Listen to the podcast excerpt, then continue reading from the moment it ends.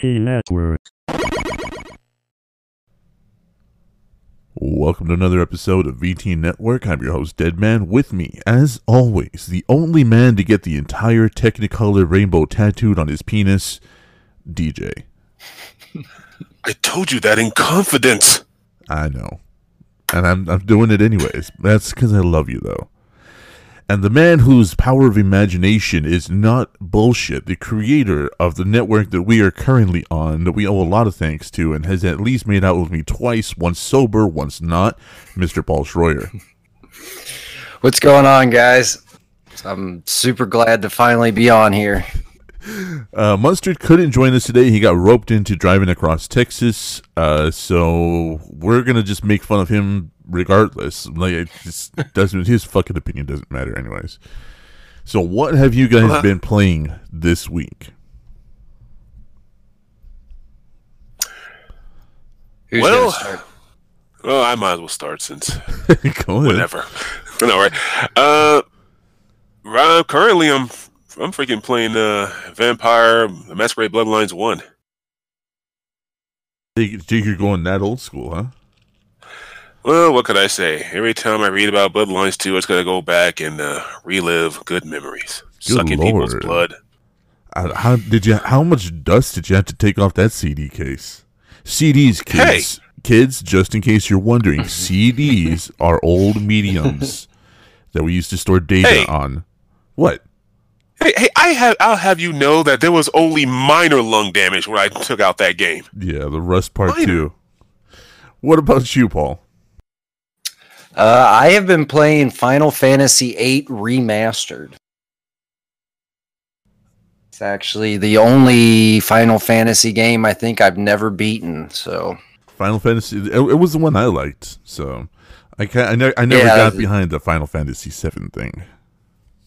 Oh, dude, that's like my all-time favorite game. So It's everybody's. I'll kick you off the damn network. It's everybody's all-time favorite game. It's everybody. all right. It's so well, good. It's so mine. good.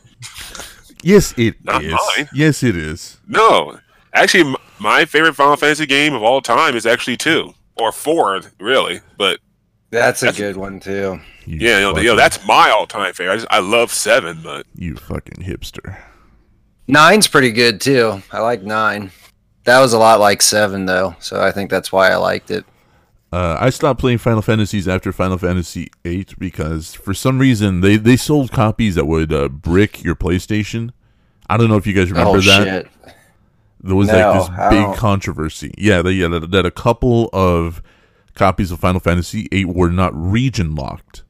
And I happened to get mine from one that wasn't region locked, and it bricked my PS1. So I just stopped playing. I was like, you know what? Fuck it. I'm, I'm done. I'm done. Fuck your Final Fantasy. I'm out. for the final time. Yeah, for the final time, for the final fantasy, go fuck yourselves. Anyways. So, now that that's all in the. Wait, hey, Mustard. Oh, yeah, nobody gives a fuck. So let's go ahead and get the show started, guys. Wait, you didn't say what you were playing.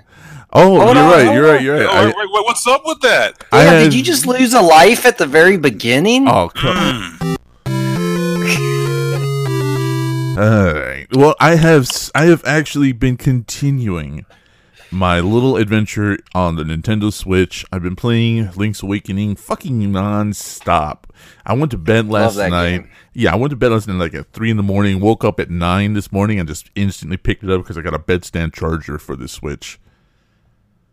I'm going deep on oh this thing. shit! You got a bedstand charger? Yeah, dude.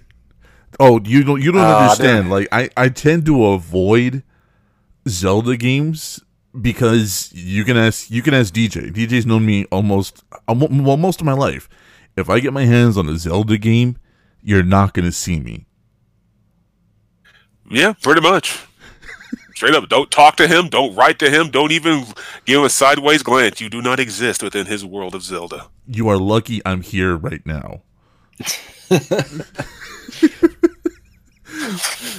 so I, I kind of I'm kind of trying to fight the addiction and not talk about it too much there, Paul. Thanks for bringing Oh. it out. Oh. sorry, sorry to make you relapse. I didn't mean to. No, now, now I'm gonna go get it. Hold on, I'll be right back. Fuck you guys. Yeah, sorry, not sorry. now look what you did. I Yeah. know that we're just gonna Well, that's- hear Link's music in the background and shit. While, Just gonna hear that shit going on. I know, right? That's the show, folks. That's Good it. night. That's it. Thank you for coming. Have a good night. So, uh, Mustard is about to be hired by Samsung to make buku fucking bucks because uh, Motorola apparently has done something that only fucking Samsung is allowed to do because they're the ones who did it, according to Mustard. They're bringing back the Razr Flip phone with a complete inside touchscreen and an outside camera. This thing looks wicked. Have you guys actually seen this yet? oh yeah, yeah. My wife wants one real bad. Oh, not yet, but about time they brought my flip phones. I love those things. Look at It's that. like Flippin' wicked. the first American uh, touchscreen flip phone, right? Uh, no, this is uh, well, Motorola is not a not an an American company. Well, I Uh, know that, but it's coming to America. Oh 'cause yeah, it- yeah. yeah. Because I know like Japan's had the foldable touchscreens for a little bit now. Oh god, But don't of let don't let Mustard hear you say that. He'll call you a liar. Oh yeah, he doesn't believe in it. No, he, he But gentlemen, that- gentlemen, gentlemen, Look, there it is, gentlemen. closed. There it is, closed. But Uh, gentlemen, yeah. this is nothing compared to the awesomeness, the absolute epicness that is the track phone. Oh, go fuck yourself. Anyways, this thing comes with a retail cost of one thousand five hundred dollars. It's going to come out for Verizon first, and then it'll trickle down through there. I think AT and T is second. T-Mobile falling somewhere on the back end. However, this thing is really fucking cool. Like it has gesture controls, which Mustard's going to sue them for too, because other people have had gesture controls before. Uh, it has a really has has a decent camera. That's actually the only real uh like criticism people have been having about this is that it's uh it it, it the, the camera itself is not uh on par with a lot of people's. I'm trying to find where it says the megapixels. I saw it earlier. Yeah, 16 megapixel camera. I don't know how that's not up to date. I mean, we got I have an iPhone. DJ has an iPhone. Paul has a large Oops. penis And a Samsung. and a Samsung. So Yep.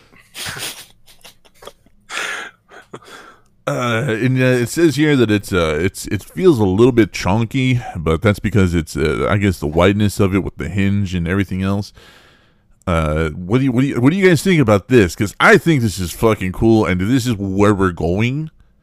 Uh, you know, as uh, as a, a cell phone industry, I'm kind of on board. What do you guys think? My wife will have one when it comes out. like it, she's obsessed with the Razr. She's always had a Razr, and I remember like when phones started switching to like touch screens and stuff. She fought it for the longest time, and then finally I forced her to get a touch screen uh, phone. So she, as soon as she heard they were making another one, like she's already been like putting money aside to get it. So. nice. Uh, Deej, what do you think, man? Because you're a fan of flip phones. You're a fan of simple. About damn time. Really? Seriously, I mean, yeah. I mean, I love flipping my phone. Could do that shit all day. They they have a they have a little bit of a video up here. Do you guys want to watch the video? Yeah, I got a question real fast. They might answer it in the video, but when it's flipped over, can you like get on like Facebook and shit on the front of like with it flipped like that? Or do you have to unflip it in order to do that shit? You know what I'm saying? I, I know Yeah, it has I know it has gesture controls. I know it has a selfie mode. Uh, I, I'm not quite sure what the capabilities of the front screen are as compared. Because like to if the you full could like right, if you could do s- like a lot of the main operations with it flipped as well as you know when you, it's open, that would make it like probably the best thing ever. God damn, we're we're talking about CDs. We're talking about clamshell phones. This is a fuck. This is the nostalgia episode. PlayStation One games, Link Ah, Awakening. dude. Yeah, for sure. All right, let's We're take old. a. We are fucking old. All right, let's take this. Uh, Remember the Motorola Razr? yes. Now the iconic flip phone Uh-huh. is plotting a comeback as a smartphone. Look at that. And it's got It's it's slick looking for sure. screen It folds up without a seam and a price tag that starts at $1,500. I'm Washington Post tech columnist Jeff Fowler, Hey, and I got to Fowler. spend a little bit of time with the new Motorola Razr before its launch. Does the trip Why does he look so careful help holding that? Did you see that? He had a the price death tag? grip on that. Will it Oh, yeah. feeling of See, look at snapping it, the whoa, whoa. original? We'll see. Look at it. Look Don't at it. drop this bad boy. Isn't just about nostalgia for a bygone era. The original Razr was popular because it was small, one of the first phones you could fit in your pocket. Uh, no, and but okay. Because it did this, Right. still so satisfied. Dude, you have gray Well, hair. You should have this an era where information. People are struggling with giant phones. Look at the size of this thing. Even He's got a normal Note 10, like, it's so big. Very tall and wide.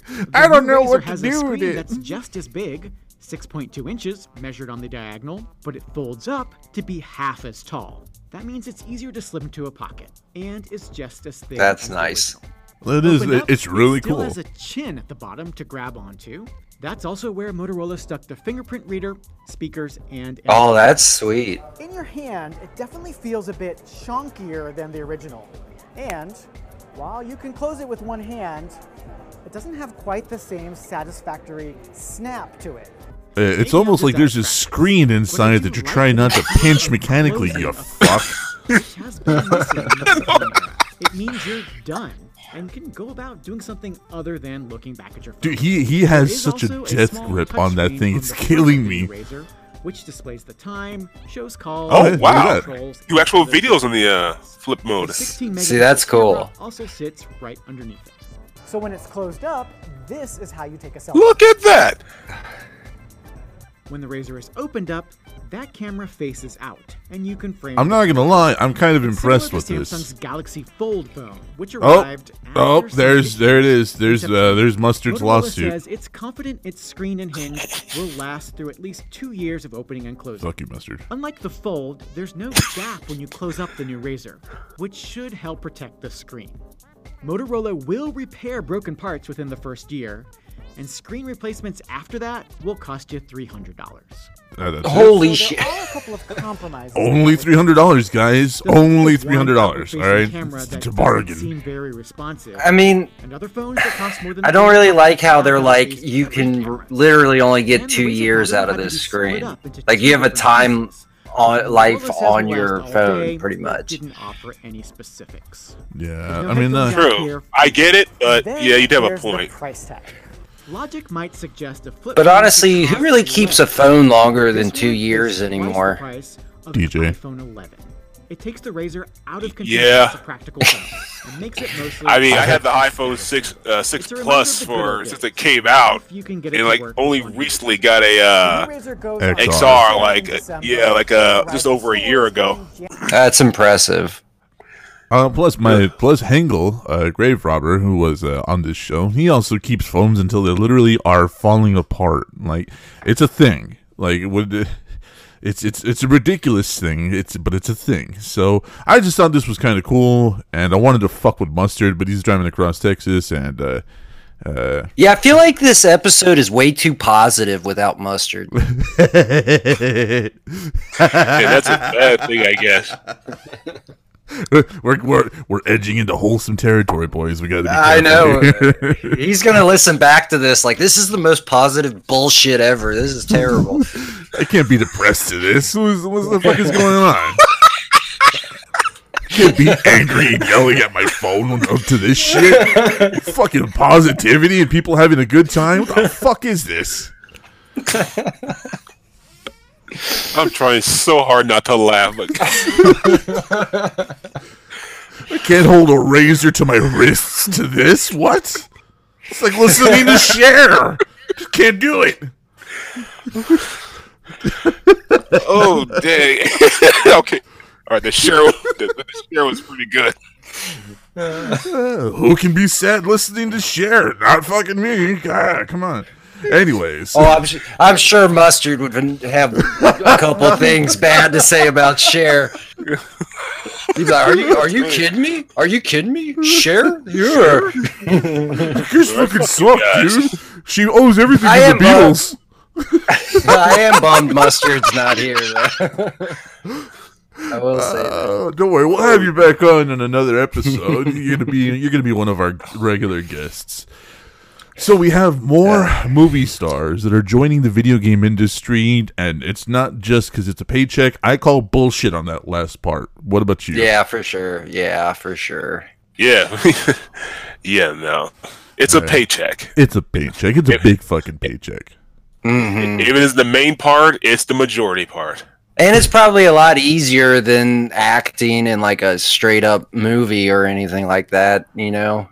Well, that, that that's debatable depending on what on what kind of a movie you're shooting. Like you do have mo- mocap scenes, you do have mocap suits and stuff like that. Uh, that's true. It's Yeah. like, I, I will say that when you're dealing with video game nerds, it's a much more relaxed environment. Like we've seen that from Jet Li, um, we've seen that from Keanu Reeves. We, we've we've known this for a while that when they make video games, it's a much more relaxed environment. Even uh, Benedict Cumberbatch, who did a lot of voiceovers, said this. So that might also be part of it. That it's very stress free. right. So it says Yep. better scripts, nuanced characters, and realistic per- performance capture techniques are drawing Keanu Reeves, Norman Reedus, and others towards the $43 billion plus industry. These are increasingly blurred lines between what is a film and what is a game. Uh, I'll, I'll fix that for you. Uh, a game you interact with, a film you jack off to. Uh, come on, let's be honest. You've never jacked off to a video game before? I didn't say that. but that doesn't make it interactive. I I guess still that's gotta true. put. I still gotta push start. All right. Teach, could you take that? I don't think I can. Okay.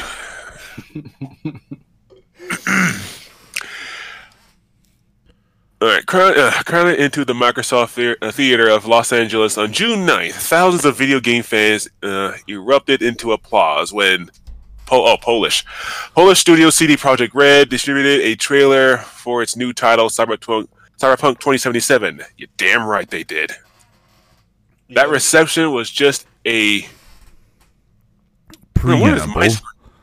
Yeah, what is my screen? It seems all blurry. It's blurry on mine too. Yeah, I'm right, like, what hold, the hold, hold- Oh, it is. Okay, hold on a sec. Hold on. Let me try to fix this. See what happens? Yeah, I guess we try- should have warned the listeners There at we the go. beginning that since I'm on this episode, it's totally one of those shows. No, it, it, it happens every now and again with Discord. Like it's like "Eh, 360i is good enough for you guys. Right. So that that should be fixed. Uh, yes, much better. Okay, reception was permeable. However, for a story reveal, Keanu Reeves, the actor, quickly became a trending topic across social media after a digital version of the scruffy vis- visage appeared on the screen surrounding the stage. Not to be outdone by the virtual doppelganger, Reeves himself emerged on stage to cheers and a loud, I'm sorry, and a cloud of smoke. Amidst a cloud of smoke. You're you're just not on it today, are you? Ugh, no. I'm Did you did you about- did you honestly, I'm, I'm, st- I, honestly, I'm still thinking about the mustard joke we just did earlier. Uh, the moment may mark a notable shift in gaming, a coming out for an already $43 billion industry that is challenging established media genres like film and television by attracting A-list talent. However, the John Wick actor is far from alone. Would you mind reading that, Paul? I never dreamed that I would be wearing a motion capture suit with Velcro all over me, says Norman Reedus, best known for The Walking Dead and Boondock Saints. I mean, There you go. dude's huge. Reedus has worked in games before, voicing the role he made famous on TV in various projects. But his work in Venerable Games director Hideo Kojima's latest offering, Death Stranding, released November 8th, is different. Yeah, we'll we'll get to we'll get to Kojima and Death Stranding in another episode. I still have yet to hear back from Lofus. I think he might have fallen down a set of stairs. I wasn't because of the game. I, I'm, the game probably pushed him. What the? It's Kojima, dude. It's- he's a prick. Uh, Reedus' friend, Oscar-winning uh, Oscar winner Guillermo del Toro, first tipped him off to expect a call from Kojima. Trust me, just say yes. Uh, uh, recalls the filmmaker telling him. Uh, the actor then accepted Kojima's offer, which was at the time Silent Hills, which became Silent Hill PT, which became canceled. Uh, let's see. He knew it was going to be a front. i- i- i- this is just really just sucking Norman Reedus' dick at this point. So let's see. Yeah, yes. Konami. Uh, oh, Konami. Konami, Konami. I'm sorry. I'm still not over the Silent Hills being canceled. Nobody will ever be over Silent Hills being canceled. Yeah, that game was awesome. Uh, I became an actress because I love storytelling as Angela Sarafyan, uh, known for playing Clementine on Westworld. I read the book, I know what happens. She stars in the narrative mystery game Telling Lies from creator Sam Barlow and Annapurna Interactive. I thought this was a brand new thing, and it involves the audience member not just an experience, but this be what? Not just experience this, but be an active. There's a comma there, you fuck. Anyways, the actress adds that she never had the opportunity to work in games before before Barlow's script, which was more than 220 pages, uh, which is a lot for, Yeah, considering it's that's a lot. Yeah. That is a lot. Mm. Uh, the telling the telling lies script is not unusual in its length, not typically for a long game. Uh, games typically top 10 hours of content depending on their genre. Uh, with some ballooning to 80 hours or more, such as Red Dead Redemption 2, uh, The Last of Us, Metal Gear Solid, uh, fuck Destiny. Uh, Mass, Mass Effect easily clocks in each game at 60 hours. What'd you say, Deej?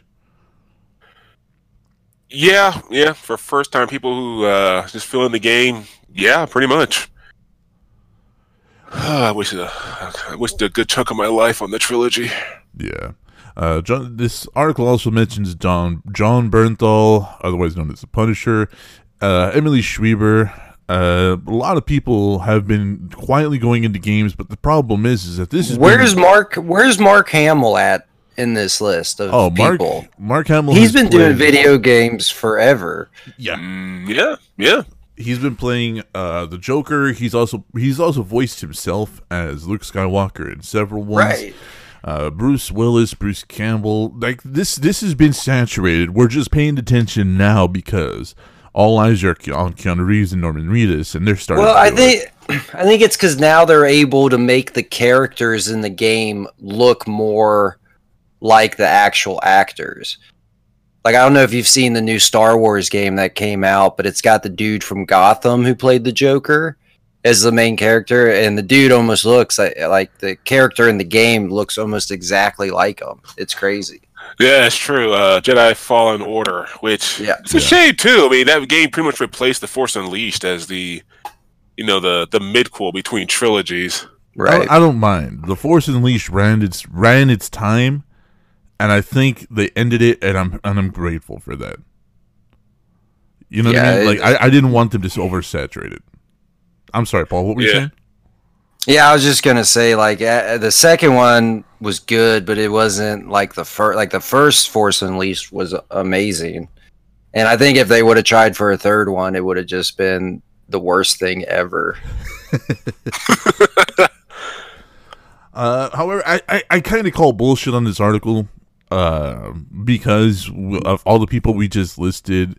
There's been generations of people that have been doing voice acting uh, that have been famous, such as Bruce Campbell playing uh, Ash uh, Williams, uh, Patrick Stewart. Patrick Stewart coming out in various Star Trek games. You know, like, wh- what do you guys say? Am I wrong in calling bullshit on this? Yeah, for sure. Oh, I'm wrong, Mm, or I'm not? No, wrong? no, no. You're not wrong. It's bullshit.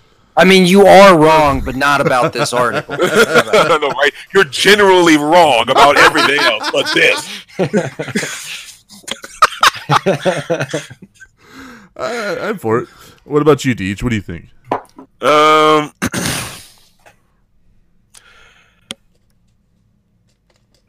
well, I guess maybe like I won't I won't call BS yet because it's too early to, to really tell. We haven't really seen that exodus, I guess, or you know that transfer to more video games, but it is becoming more and more apparent. It's just that it's way too early to tell. I'm, this is like one of those subjects I'm going to judge slowly on Right. because you know you know because more and more people are going more in, in video games and as, you, and as you mentioned earlier it's a more relaxed environment Well, I mean, not, um, we you can't exactly say that there's that there hasn't been an exodus. We have people now that are switching to purely voice act. I mean, Mark Hamill uh, barely did a physical role for uh, for Star Wars. He's been voice acting for years and years and years, and that includes multiple video games. You have a lot of other people that are switching over. Harrison Ford himself has started. To, Kiefer Sutherland, one of the first fucking anime voice actors of all time. Google that, by the way, kids. Um, has spent more time in a booth voice acting than he has in, physical media for the last 15, 20 years. So, I mean, for, for you to say that there hasn't been an exodus, I can't agree with that. well yeah but eh, i mean i'm talking about like you know the world of actors as a whole like you know physical actors compared to voice actors i mean yeah i mean sure actors are coming in but i'm not exactly seeing like you know like like half like also like half the actors in the world suddenly decided to go video games i mean i'm not seeing that or anything like that it's just uh like i said it's just one of those things of it's one of the things like it's gonna be like one of those built over time where this article will have like true merit or not for me I I can't. I kind of see what you. I kind of see where you're going. I just. Uh, I have a hard time going with you. Yeah, I just think it's always for the paycheck. I don't see a big actor doing anything for pro bono or anything like that. You know what I'm saying? Like, unless they're like bob hope or something yeah, well, Well, I mean, we, we all know that Keanu Reeves does a lot of stuff for free. He does a lot of stuff for free. He shows up on sets and stuff like that. He's done he's done more than a couple of of appearances just because he wanted to be on the set. Like so, I don't know. I don't know. I don't know. The the idea that there's going to be a mass Keanu exodus- Reeves is a saint, though. You, he's like an outlier. You can't like use him to like for anything, like for the human race or nothing. He's just a complete outlier. name and his name is john wick John fucking Wick. Did you ever notice that that in most of those movies, whenever they say his name, it's not John Wick, it's John fucking Wick. Maybe that's his middle name. best parents ever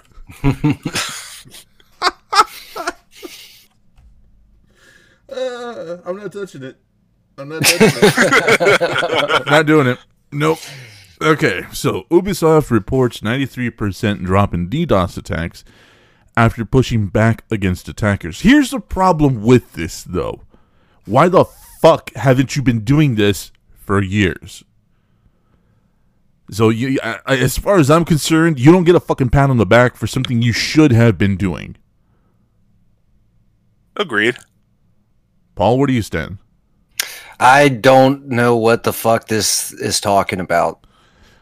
Okay. Why do what? Well, yeah, I don't know what DDoS servers are or any of that. uh digital denial digital denial of service uh pretty much it's like it's like lag switching back in uh, cod 4 days Okay, so so they're it's pretty much just cheaters and shit like that. Uh saying? cheaters yeah cheaters lobby marketers like it's it's a whole it's a whole bunch of shit but the problem is is that essentially they're fucking up your connection to the game so they can have an advantage and this, Right. this has been going on like i said since call, call of duty 4 modern warfare even before that in old pc games uh, but with rainbow six siege being out for what three four years now they should have been doing this all along so I'm, I'm not patting ubisoft on the back for something that they should have been doing Right. Sounds like this is should have been like a day one thing. oh no doubt about it it's true it should have been the standard like right from the get-go yeah right there But now it's a big deal. It's like, oh, we, well, like, like, lo and behold, you know, we fought back and they stopped. Well, imagine that. Here's a cookie. Go Yeah. cry in the corner. Oh yeah, okay. The attacks began after Ubisoft reset R6S player rankings.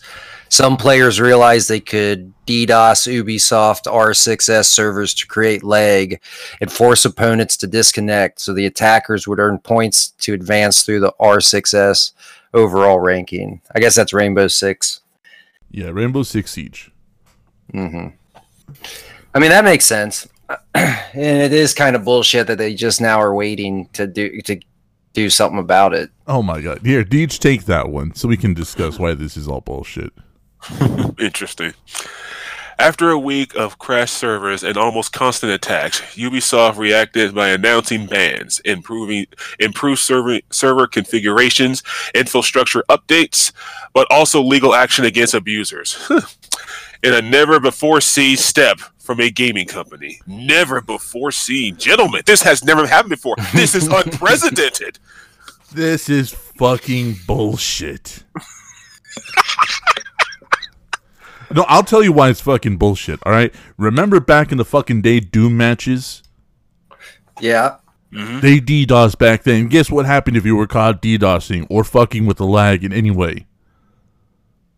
you get kicked. You get kicked, you get banned, all your for all everything you want is forfeit. It's the same thing with Duke Nukem 3D, the the the the, battle arena that they had. If you fucked with it, you got banned. Right. I mean, Quake even used to do that shit. Yeah. I remember me and my buddies were cheating like a motherfucker, and then we got caught and we got kicked, and so we had to like make up new like emails and shit to get a new account and all this shit to try to get back into it. And it was a pain in the ass. So mm-hmm. yeah, it's unprecedented. It's a never before seen step from a get. Fuck you, you disingenuous fuck. I know Ubisoft. These big game companies are just fucking shysters anymore. I mean, it, it's not even that. It's not even about being shisty. It's just that you, you don't get to suck their dick for doing something everybody has done since the beginning of online gaming. And we're Right. talking uh, kids when we talk about online gaming with with uh, Duke Nukem 3D and with Doom, we're talking about fucking dial up. We're talking about 56k baud. All right, none of this broadband bullshit. All right, no, no, no, no. This is this is you don't get you don't get a you don't get a, no D- DJ take the Right. fucking cookie back. They don't get the goddamn cookie. Yeah, oh, oh, yeah, true. You know, back in the days, we had to had to sacrifice your phone line to play online. Man, those were the days. What the fuck is this?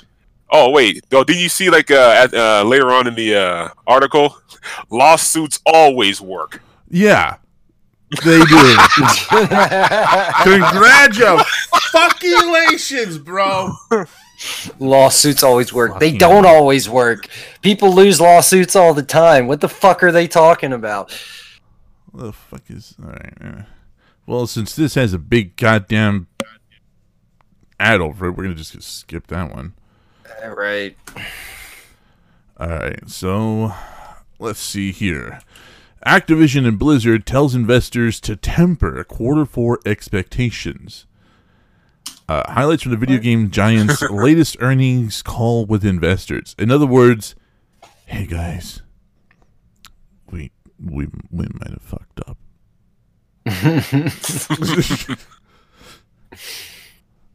Oh God! All right, Activision Blizzard still has all the tools needed to win the in, in competitive gaming industry. The company showed off that strength in its recent third quarter earnings report, which included surprisingly high sales and earnings despite continued shrinkage of its gamer base. Only part of its gamer base. All right. Uh, CEO Bobby Kotick and his team held a conference call with investors to put those numbers into perspective with a long-term rebound plan. Oh goddamn! Uh, in the highlights below, executives describe how they're encouraged by the success of the latest launches while cautioning shareholders to expect higher expenses during the crucial holiday quarter. Now, here's the problem with all of this, and I, and I hate doing that. I'm always the asshole that's, that starts this shit. but Activision being bought out, they, they have one of the biggest franchises in the world, which is Call of Duty. And it's mentioned right here what they also have as far as Blizzard and uh, what's that? Uh, yeah, as far as Blizzard goes, is World of Warcraft, World of Warcraft Classic, and of course, we know all the shit that's going on right now with the whole China thing. Now, the whole China thing has not stopped Call of Duty, but it has put a big fucking dent in BlizzCon. It's been it's put a big fucking dent in Hearthstone and everything else that surrounds it. And no matter what they're trying to, no matter how they try to spin this, this is bad for them. What do you guys? What, where do you guys stand on that?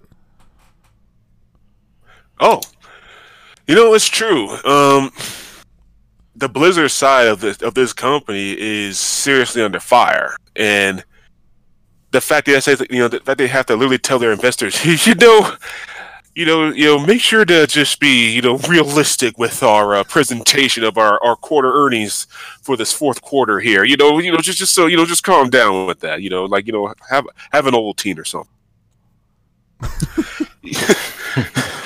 you know, it speaks volumes.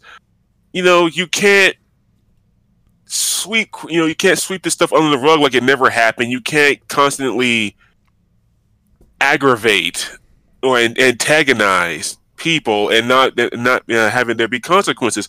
Not to mention that you know it's getting to the point where this is actually now it's an international incident. Well, I mean, not incident yet, but it's getting to the point where powers are involved in this one company, and while the Activision side is doing all right, the Blizzard side is in trouble, and, and thus everything is suffering because of it. Yeah. Yeah, they got they got a lot of money from uh, WoW and all that stuff that they're probably hurting right now because of everything. You know, uh, yeah, precisely. And truth be told, if I was an investor, I would actually know what is your plan to do with the with the Blizzard situation, right? Because you know that you know that's your uh that you know, the, you know, the, you know, that's the weak link you have right now. Like you, you know, you fix that thing quick. Otherwise, it's, it's literally going to get worse. Mm-hmm. Because this isn't like, oh, this isn't like a bunch of gamers. No, these are governments. Yeah, they're involved now. Yeah, we're involving the government now and free speech, and you done fucked up. And you know, like we we're, we're the ones that say that yes, a, a private company can can can disclose or or you know talk about what you can and cannot talk about on their platform. However, when it comes to political stuff like that, then it becomes a little bit messier. So this kind of thing, it, it's it's biting them in the ass. They're bleeding money. They're bleeding money at a, at an exponential rate.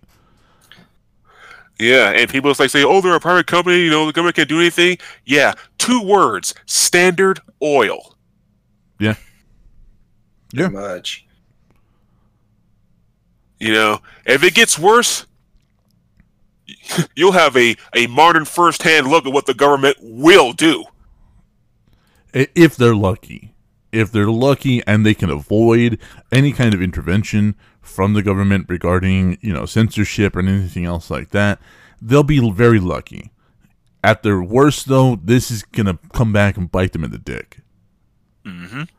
And I say bite them in the dick because nobody wants to be bit in the dick. Well, I mean, some people do. Hey, Mustard, what do you think? Oh, yeah, nobody gives a fuck. All right, so let's get that move on.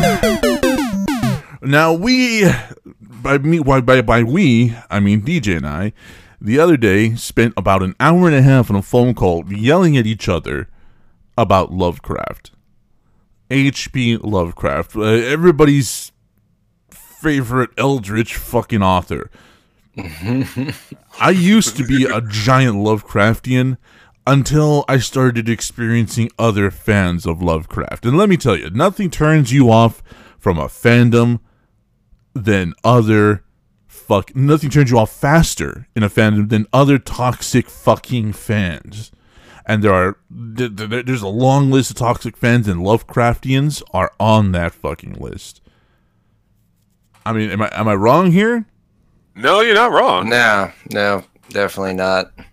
I mean, like I said, I mean, I tell everyone. I mean, I am a Lovecraft fan. I mean, I love his works, or particularly, you know, his extended works. You know, I mean, his direct works. You know, well, hit yeah. or miss. But, but as far as the overall concept and all that stuff, like, and what other people have done with the, you know, with the base core, you know, I, I love the works, you know, and I'm curious, you know, and I'm always curious to see how, how other people can take it because I love that open ended stuff where anybody could take this and like run with it, you know, to give your own take on a spin off. You know, it's really cool what people can come up with. But Lovecraft fans, particularly the really hardcore ones, it's like, damn. Yeah. They Every, like, everything's I- fucking Lovecraft. Everything ever written came from Lovecraft, according to them.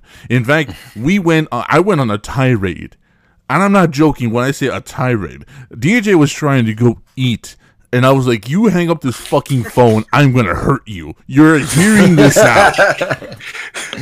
it's You a are- true story. I, I really was hungry.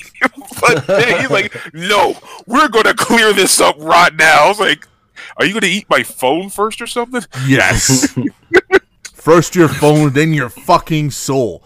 I hated this bullshit. Somebody, people have, uh, I forgot what fucking article it was, but they were like, the xenomorphs uh, from Ridley Scott's Alien are Lovecraft based. And I was like, fucking bullshit. No, there's no way. No. No. But you should have seen the articles that me and DJ went through of these people dancing around and making leaps of logic that are Olympian in feat. It is fucking ridiculous how almost everything is Lovecraft. Even Corey Dawson, who does another show on the Magic Squirrel Network, was trying to tell me that uh, Evil Dead was Lovecraftian Oh my me, goodness. Me, the person who knows everything about the Evil Dead universe, and he's trying to tell me that it's Lovecraftian. No. What was, what was his argument? Because now I'm gonna have to give him shit about this. The It's the- Necronomicon. Yeah, it, it's it's the one aspect that's it's always the Necronomicon because Lovecraft used the name. well, if if if that's the case, then Friday the Thirteenth is Uh-huh. Lovecraftian. well, keep going. Keep going. You, you, I you- right? I, I need I I need this hate right now.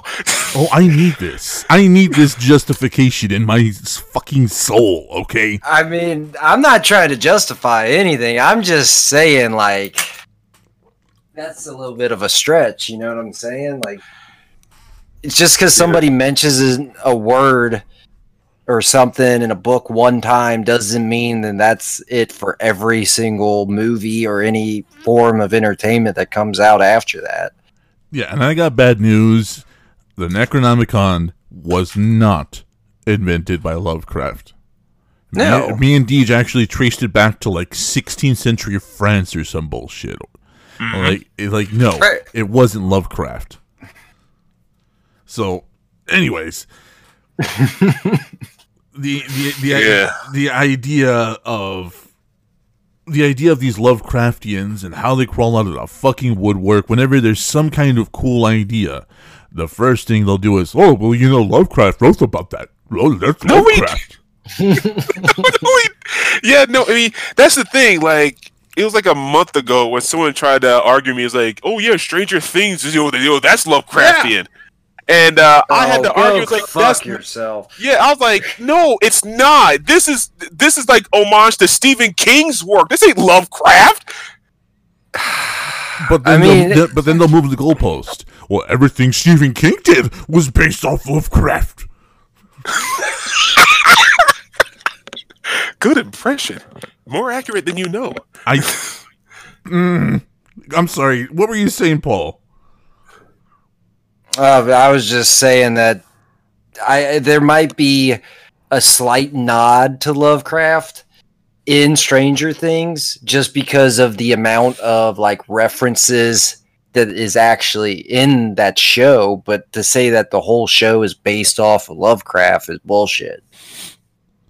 No, but these people will make these leaps in logic. Like it, it it, it blew my fucking mind and that's why i wouldn't let dj out the phone. I was like you're not going anywhere. I was like i had forgot about this for years and you brought this back to my doorstep. You are sitting here until i find confirmation that it is fucking bullshit. It doesn't think like it. I was just trying to do my job, but but apparently for doing my job, I get to sit through that. I mean, like I said, I mean, Lovecraft fans, interesting people, but I learned that you know it's just best to be just a Lovecraft fan alone. You know, just uh, from a very You know, big just a- distance you know, like just enjoy the works in silence. You know, I mean, in- in particularly the extended universe. Yeah, But 'cause- this- 'cause- and that's another aspect of them. If you say you enjoy the works in any capacity, these motherfuckers will crawl in your ear and be like, "Hey, have you read his journal? Have you read all the things he wrote, like on that one napkin in the restroom? Have you? Have you read that? If you haven't, you're not a real fan." Am I am I wrong? You're not I just- wrong. Like I just don't understand why they're all obsessed with Cthulhu. And he's he's done so much more than just the Call of Cthulhu and stuff, but like it seems like Cthulhu is like Lovecraft's number one. Well. I have a theory about that. I think the reason why a lot of people flocked to Cthulhu is like one because he was quote unquote, you know, arguably the first of the ones who came up with this mythos. I mean, it's, you know, the mythos named after him, even though he's like only just a part of it. But I think, and I read an article like, like this like some time ago. It was that Cthulhu is the only only one that seems to have like a, a definite shape. You know, you notice like a lot of Lovecraft monsters, particularly in the mythos, they're usually like like a blob of void and tentacles and eyeballs and teeth. You know, just or a shadow or something It- like that. exactly, you know, exactly, like just some kind of like weird, undescribable, indescribable thing. But C- Cthulhu, eh, there's a definite description to him. Yeah. You know, you know, body, you know, like head of an octopus, uh, wings of a dragon, and you know, and stuff like that. But that, that's basically what it is. I think that's why why people lock the flock to it because like there's no just like no blob shape, you know, whatever. This is like here's a shape, we can imagine it, we'll run with this. But but the, the the issue is is that so so often, so so often, it's he describes things as indescribable. Like it's Right. it's oh guys, it, like in the mountains of madness. How often did he say the word indescribable? Oh boy. I don't know. How many slices of bread have you eaten?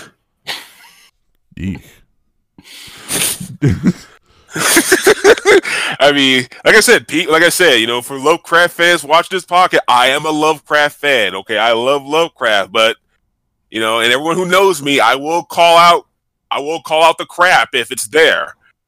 And there's a reason why Lovecraft's works took off after he was dead.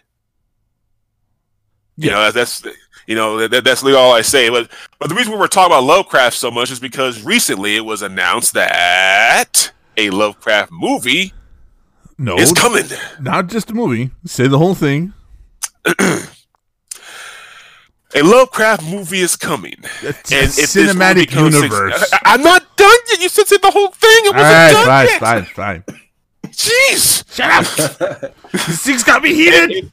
and if the movie is successful, a Lovecraft cinematic universe is will be created. That's right, Marvel. You open up the floodgates. Get ready. So basically, the, uh, what movie are they doing? They're doing Call of Cthulhu? Negative. Are they going to do the Dunwich Horror? Absolutely not. Are they even going to do the Shadows of Innsmouth? Heck no. We are going with what, what what I consider like like literally one of his weakest stories. And I'm freaking sorry. I mean, I don't care if you're a hardcore fan, you get up in my face about it. I'm sorry. This is literally one of his weakest stories, and that's saying something. yeah. Is the the color of outer space? Yeah. Yeah.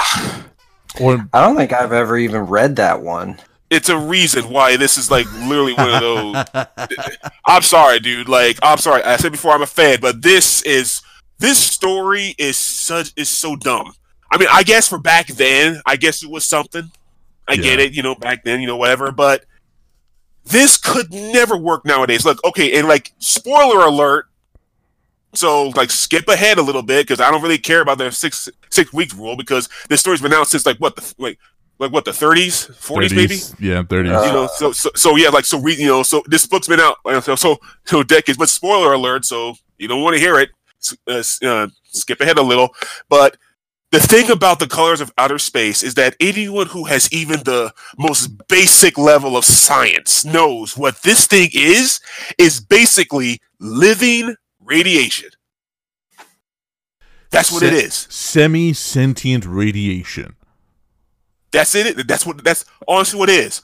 All you have to do is just look, read the book, read the symptoms, and it's a color we can't honestly see. It's radiation. Yeah, I don't understand why they went with this book. Like, I'm literally looking at an article that says it's like the top, the 10 best Lovecraft books for new readers and stuff. Yeah. And this this story is not No. in the top 10 at all. Like, why not pick one of the top 10 books? You know, especially for new people, if you're trying to get younger people into this whole Lovecraft universe they're trying to make, then why not pick one that is popular? Exa- you know, exactly. This is what blows my mind. It's like out of all the stories you can start a possible cinematic universe, you literally pick this one. This one is like is so ridiculously dated that my grandmother's like laughing at it. Like, I mean, so the thing is, is that, but I'm gonna watch this not because I'm a Lovecraft fan, but I'm gonna watch it because the main character, the main actor who's playing the main character, and that's Nicolas Cage. I do like Nicolas Cage. we like Yeah, especially when he goes- Cage. You- Oh, right? yeah, for yeah, sure. especially when he goes crazy. And honestly, him being in a Lovecraft cinematic universe, I think perfect. it's perfect. It's Yeah. perfect. That's Right. the only reason why I watch this film. Not because of the story, because the story sucks. It's terrible. I don't care who you are. It's fucking garbage. But I mean- for Nicolas Cage and a Lovecraft movie, I am sold. I am there. Even if it's one as shitty as The Color from Outer Space. All right, so we're, we're, uh, SpectreVision's Elijah Wood and Daniel Noah partnering with Color Out of Space director and writers Richard Stanley to create a cinematic universe based on the works of H.P. Lovecraft. Uh, but that's about it. That's all we want to really want to get into. Let's take a look at this. Let's take a look at the top ten best uh, Lovecraft stories. I mean, like, no, in, in all honesty, like they're they're they're, they're picking. Well, wait, hold on. Let, us actually see the trailer first. I haven't even watched the trailer yet. Or you want to go? You want to do that? Then come back to this. I, yeah, I want to see the trailer before we go to this his actual famous books. I I actually want to see this trailer. All right, so we we're it's been we're we're going back to the trailer park. So kids, buckle up. This is gonna be stupid. Look at this. No. All those years in the big city, we finally got out. We're living the dream. Maybe it is a dream. Oh my god! Did you see all the fucking companies involved? Yeah, yeah. There's a lot.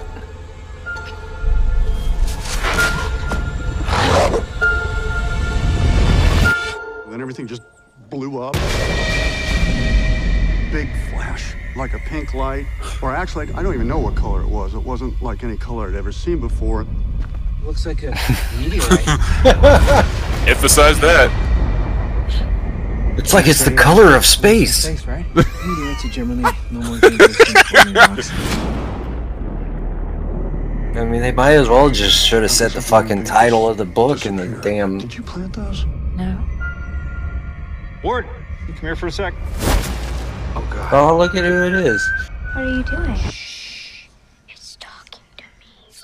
Who's talking to Is that was that Cooper from uh, Stranger Things? Yeah, that was him. It's in the static, it's in the moisture. It's in here, is out there. Hey, Tommy. Right? What's out there is in here. Tommy now. Chong. I mean, they've got a good Why are you so in denial? Good cast for this movie. Changes everything around it. Mm-hmm. It's just the color. Do you believe me now? I don't know what I believe anymore. There it Yes, is. yes. Yeah. Yeah.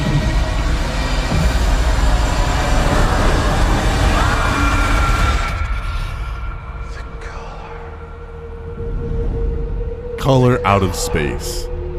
Color out of space. Everything's gonna be a okay. Or not. I'm blind. I, I will say, up until the one scene in the trailer, Nicolas Cage's most sane role that he's played ever. Uh, yeah, yeah. I mean, uh, yeah. All right, so let's Well, see. Uh, ten we'll top ten see. best Lovecraft stories are Dagon, The Outsider, Dunwich Horror, Color Out of Space, The Lurking Fear, at the Mountains of Madness, Oh Shadow God. Out of Time, Shadow over Innsmouth, uh, The Whisper in the Darkness, and The Call of Cthulhu. Where, where is, uh, where is City in the Mist? That was better than all of these. Yeah. Holy crap. That was better And than I all of these. And then Color Out of Space is seven. Is ranked seven, so that's pretty low on the list. So why, like, that's what I don't get. Unless they're working their way up the list in the universe, like they want the Call of Cthulhu to be one of the last ones. Well, Uh, I mean, I, I, I think it's. I hope it's. th- th- It's just this guy's personal list because I'm freaking sorry. The- The color out space should not even be on this list. Period. no. Well, yeah, I got. You, you want me to read my list that I found? Yeah, go ahead, go ahead. All right, number. I'm. Gonna, this is one to ten. Yours was ten to one that you were reading it. Yeah. Does that make sense? Okay, so first is Call of Cthulhu. Then the Shadow over Innsmouth. The Whisper in Darkness. The Dunwich Horror, which that's a good one. That's it. At It the is a good Mountains of Madness. Mhm. The Dream Quest of Unknown Kadath, The Silver Key, The Shadow Out of Time, The Mound, and Imprisoned with the Pharaohs. So that's like a completely different list. Oh, the, now name, this the is, nameless city. That's what it was. Yeah. but this is the my list is the ten best Lovecrafts for new readers, where yours is just the Top 10, 10. best. Yeah. yeah. I don't know, man. Like I, I am not in any way. I, I, I, I, oh. now that I'm looking at it, now that I've seen the trailer, I know why they did this one. It's very Evil Dead. It's very isolated location. Not a lot of production has to go into it. They can spend a lot of budget on the special effects of what makes the Oogie Boogie go bump in the night. Right. So a lot I- of post production. a lot of posts. So like I get why they did this one. I just I think they fucked I think they fucked up. They they should have done uh they should have done the city. Um I, I I think that would have been so fucking cool. Like like just just even yeah, the nameless city. I, th- if, if that's what I'm thinking of, or if it's the city in the mist. Hold on. Because a lot of his shit didn't get titled. It all got published in compendiums. Right.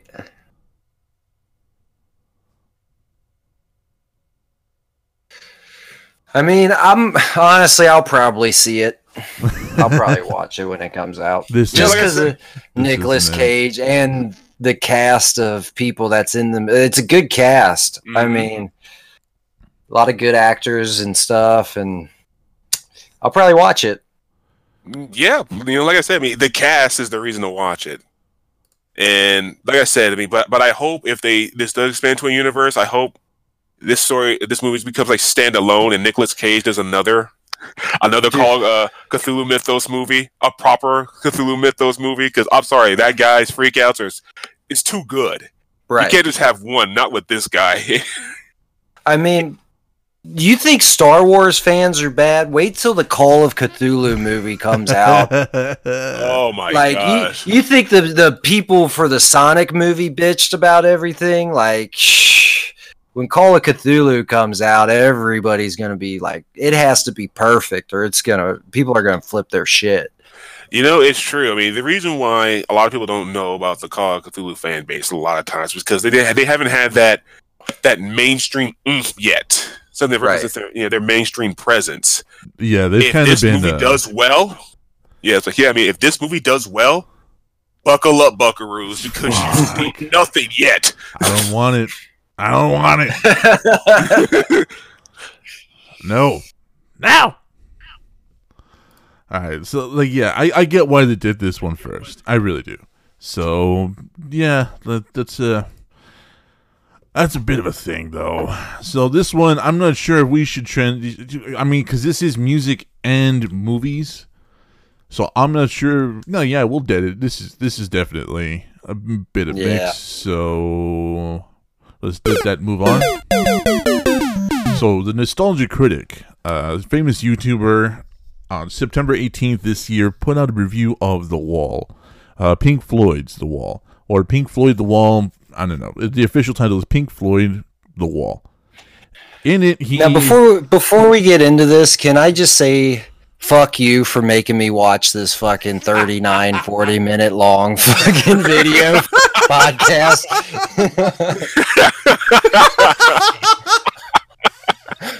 I was watching this like what the fuck am I watching right now? Like, Fair like I knew what it was, but yeah. I just wanted to get that out of the way. Now continue. No, no, no. That's that's totally fair because DJ made me watch it because I am one of uh I'm one of the Wall's probably biggest fans. I'm even actually designing a tattoo right now that's going to be a half sleeve of the Wall. That's how much of an Yeah, impact it's had on my life. when the Rock and Roll Hall of Fame had the Pink Floyd's wall exhibit up there, like fucking t- 11 years ago or whenever the fuck it was, you know, I, I went, I drove all the way up to Cleveland and saw it and shit. Like, I'm for the wall, but I'm not for this nostalgic critic. I don't know. Uh, yeah, we, It was weird. Me and Deej have had uh, various run-ins with his opinions before. Uh, like the idea that he considers Andrew Garfield a better Spider-Man than uh, Tobey Maguire. He just considers those movies superior to the Sam Raimi ones. When we wholeheartedly disagree, but we're not here for that. We're here to talk about the wall. Now, uh, he. I, I, I guess I got to preface this. To understand the wall, to really understand the movie and the music, you have to be fucked up. Oh, You- yeah. You have to have and understand. It's like going to a Phish concert. Yeah. You can't go to a Phish concert sober. It'd be terrible. bad idea. You're gonna have a bad time. Um, you have to be fucked up. You you have to have gone through some of what this man went through when writing the wall, and all all of that is void and not in the nostalgia critics review at all. None of the understanding of the mental health uh, issues. None of the understanding that yes, he did compare high school uh, to the to the trains going to Auschwitz. Yes, he did make those comparisons because of all the people he lost in his life because of the war. Uh, this was not in any way some kind of pretty uh, music video, so on and so forth, of depictions and stuff like that. No, this was a very, very ugly, very visceral look at not only mental health before we knew what mental health was, but the effects that loss and trauma and addiction can have on a person. I mean, Deej, jump in here. Oh, no doubt about it. I mean, it's one of those albums that a lot of people enjoyed without even understanding Yeah. what was going on. But when you really, really, you know, dive into what this album was about, the movie, you know, the movie as well, it's it's literally one of those things of you don't get to even whisper this unless you know 100% the fuck know what you're talking about. It's literally one of those. A lot of people's like, "Oh, it's just an opinion." No, no, no, no, no. This is like one of the cases like, "No, you shut the fuck up, yeah, or I'll shut it for you if you don't know shit about it." It's literally one of those works. So are we talking about Lovecraft still or I was literally about to say. Hey, we're not there yet. We're not there yet. The movie's not out yet. The movie's not out yet. No, no what I was gonna say, like we sound we sound like rabid fans, but the problem is is that a lot of people don't understand the wall. Uh, they don't understand it. They say that, they, and just like the nostalgia critic, he came out and said, "Ah, well, it's a visual works. It the it deserves more this, or it, it lacked in this." And I'm like, you don't fucking, if you don't understand it, you don't get it. Fine, say that. Say that. Say I don't get it. It wasn't for me. That is completely valid. That uh, we can argue that. However, when you criticize the movie as lacking or overt, or you criticize the music as being to this or to that, that's when we take issue. That's when we have an issue. Yeah, I just uh, yeah, I just was like, this dude was way too sober when he watched this. That's the only thing that kept going through my mind when he was like, it was just he was sober. He sat down sober, watched it, and didn't like it. Pretty much is Yeah. what I got from it, and that he did it completely wrong. Like who would do who would? Yeah, like I said, Phish, you don't do that shit sober. You don't do Pink Floyd sober. Like you're wasting your time and everybody else's time. Yeah, and then you know, like he, he he says that there's he he talked about the the the the, the sad songs uh, that that go in uh, to this uh, into the fucking record. Sorry, I'm trying to type at the same time. But the you know the idea that he's oh they're just sad songs they're just sad songs it's just hold on I got another sad song I'm like dude no like no no no no no. These these lyrics when you actually pay attention to some of these lyrics like i'm gonna bring up uh, a couple here. Um let me see here. Don't leave me now. Now everybody kind of rushes by this song because he's kind of wailing in the background and nobody really pays attention to what he's saying. But paul do me a favor Yeah. read these lyrics Ooh, babe, don't leave me now. Don't say it's the end of the road. Remember the flowers I sent?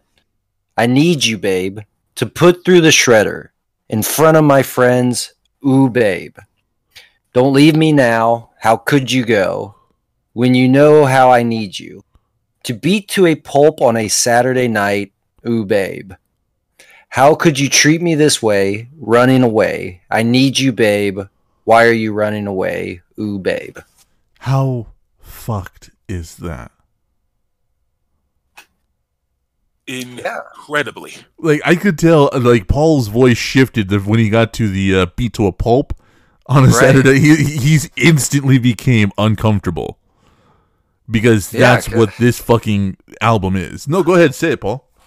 Yeah, it, I mean, you, you you think at first you feel sorry for him, but then you really, you know, at that one line, it's like, you know, she left him because he's a fucking kind of a piece of shit. You know what I'm saying? Yeah, like, so, so who do you feel bad in this song? Do you feel bad for the the girl who you know hit, who left, or for him because he lost his girl or whoever guy or whatever the fuck? You know what I'm saying? No, it's and, and the thing is, is that you're not supposed to feel bad for anybody. You're just supposed to empathize and go, "That's just fucked." Damn. in general. yeah, like oh, oh no, Right. oh god, like it's. Let me, let me see here. Um, But see, I love like wordplay like that, like this subtle, like one word or one sentence that just completely flips everything on its ass. Like I like shit like that. yeah, no, it's it's it's fucked, and it, the lyrical play that that you're talking about is incredible. Now, um, he also criticizes the change that happens in the movie and in the album when Pink loses himself to the addiction to the hate. He becomes another person, and all the things that he was repressing because of his conservative bringing up was is suddenly out in the open and it's and it's and it's horrible. Uh, Deej, go ahead and wa- let's let's let's take a look at, at another example that a lot of people don't pay attention to these lyrics. Deej, go ahead and read these. Yeah, I'll, Yeah, I'll blow time for. D's to shiver. Yeah, here, here, here. Are there any queers in the theater tonight? Get them up against the wall. There's one in the spotlight. He don't look right to me. Get him up against the wall. That one looks Jewish. And that one's a coon. Who let all this riffraff into the room? There's one smoking a joint. And another one with spots. If I had my way, I'd have you all shot. A poem by Pink Floyd. So I mean, but you figure they, you know, London back in like the 70s, 80s at that time and how conservative, like that's why the whole punk movement yeah, kind of started and like how repressed everybody was. I mean, which it's kind of sad because you're kind of starting to see that shit pop back up over there right now. And it's fucked up. Well, it's amazing what happens when you keep people uh, down for so long. Right. And, and yeah, one of the most iconic scenes in the movie is when, uh, and everybody knows it. It's when the hammers are marching, and you hear that dun, doo, doo, dun, dun, and it's just you hear him yelling in the background, but everybody pays attention. Um, everybody pays attention to the beat. Everybody pays attention to um, uh, the, the the the the waiting, and to the to the visuals. Nobody's really listening to the words. So here's the words for this. Uh, we're waiting to succeed in going to convene outside Brixton Town Hall, where we're going to be waiting to cut out the dead wood, waiting to clean up the city, waiting to follow the worms, waiting to put on the black shirt, and waiting to weed out the weaklings, waiting to smash in their windows and kick in their doors, waiting for the final solution to strengthen the strain, waiting for the waiting to follow the worms, waiting to turn on the showers and fire the ovens waiting for the queen for the queens and the coons and the reds and the Jews, waiting to follow the worms. Now that's all said through a loudspeaker. It's it, it's it's disgusting to hear, but this is actually in Pink Floyd The Wall, folks. In case you're hearing this for the first fucking time, this is it. This is what this what is what this album is about. It's about mental illness and it's about conservative values and how they destroyed this man's life. Now here's the funny part is that this part right here this part right here is crooned. Is crooned so fucking beautifully. And it, it, and because it's crooned so beautifully, it and it brings you back into the song with a sense of a bit of relief. But the rest of it, you're hearing, and you, you don't hear the rest of it. You hear, Would you like to see Britannia rule again? my friend. All you have to do is follow the worms. Would you like to send our colored cousins home again, my friend? All you need to do is follow the worms. You see how you pay attention to the tone of my voice and how I'm doing it rather than what the fuck I'm saying? Right. Mm-hmm. And I mean, that's the whole point right there. You know what I'm saying? like that one, you know, verse or chorus or whatever that part is. Like that's the whole point. Like all these, you know, the queens, the coons, like just follow the worm and we'll get rid of them.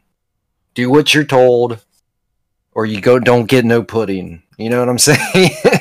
yeah, and like and it, it's it's fucked and it's fucked right because this is everything that's been pushed into him. This is everything Yeah. that's been taught to him by his conservative mother, his overbearing, overprotective mother, which which His which- teachers. his teachers. Like, which if we go back up here, because you know, uh, nostalgia critic also criticized his mother as a song, and I was like, dude, you done fucked up with the wrong one. Like, no, no, no, no, no. His overbearing mother and everything else that comes down the pipe, and we get to see why he's making these connections, why his mental illness is putting high school and education side and side with the Third Reich. So I, I, I understand that if you want to just criticize the music as lackluster or whatever, fine. But you're you're fucking with people. You're, you're fucking with an album that has touched a lot of people's lives, especially. I, I, I, I it's touched my life deeply. What about you, Paul?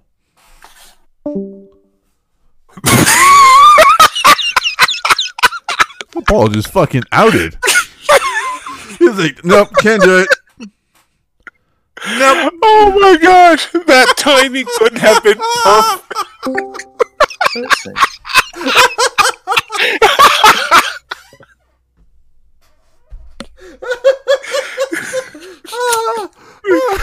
oh, man. Welcome back, Paul. uh, yeah, so I don't know what happened. I dropped out, and I was I had I was going on this big old long speech about it, and then I realized I'm not in the group. I literally said, "What do you think, Paul?" And it went "Bidunk." Like he just left the call. Like, he just outed. yeah, that's what I think. All right. oh day. Ah. oh god. Uh, well, what do you I look, okay. I'm not gonna, I'm not gonna get back into the big long speech I was given when I fucking dropped that call. No, please I'm do. just- please do. yeah, No, I'm please, just please say, do. Yeah, no, it wa- it was a big part of my like high school coming up. You know, sitting around with my friends, listening to The Wall and Pink Floyd and stuff, and I, I like it. And I, I see why a lot of people, younger generations, I see why they don't get it because uh, this is definitely was music of that era. You know what I'm saying? Like, didn't The Wall come out in like '84 or something like that? Uh, Or am I way off? Check that. I mean, yeah, I might be way off on that. 1979. 79. Yeah. So, I mean, I don't know. I just always grew up, li- you know, my listening to Pink Floyd and The Wall, and I couldn't really tell you any other Pink Floyd albums or anything like that, to be honest to you. But Ah, well, Dark Side of the Moon, Animals, you know that kind of thing. But we're not, we're not talking about those. We're talking about the wall. So I mean, like, right, so right. It, That's did have an saying. impact. Like, yeah, for sure, for sure. what about you? Now I'm going to leave the call again.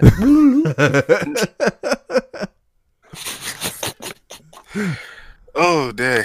Uh, I'm sorry, I'm still trying to breathe here. Okay, I'm back.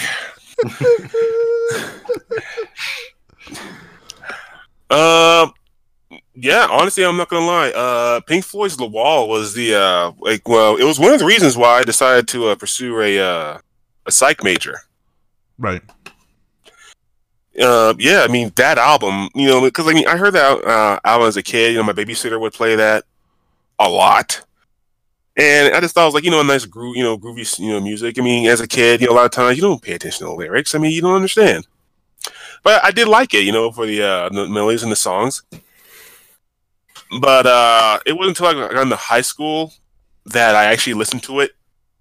You know, like you know, uh, seriously. And I was like, oh, you know, because like I had a, because I saw it like at Walmart. You know, like you know, had like a re-release, and I bought it. I was like, oh, I remember this. So I was like, you know, I bought it and I was listening to it. Like the first time, I was like, you know, like remember myself as a kid again.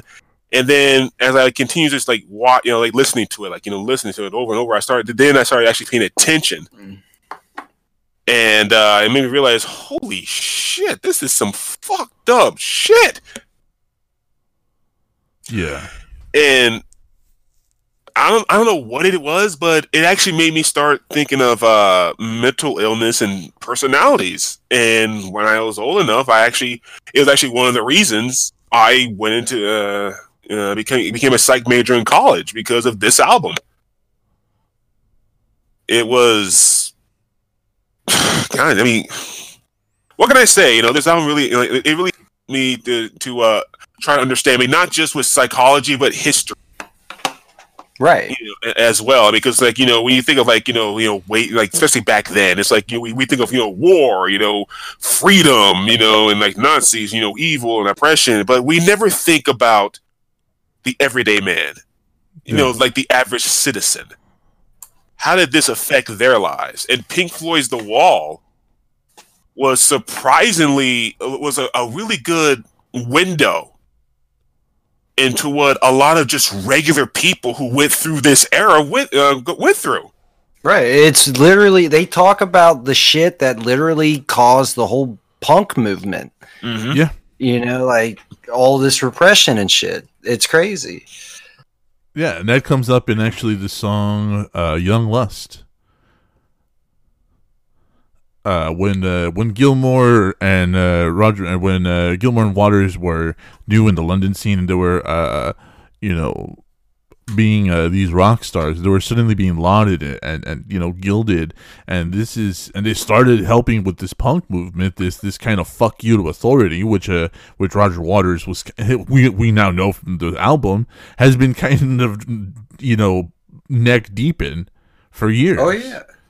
So like this this this song Young Lust, uh, you know, where he talks about uh he's married at this point, but he talks about getting a, a, side piece when he's on tour.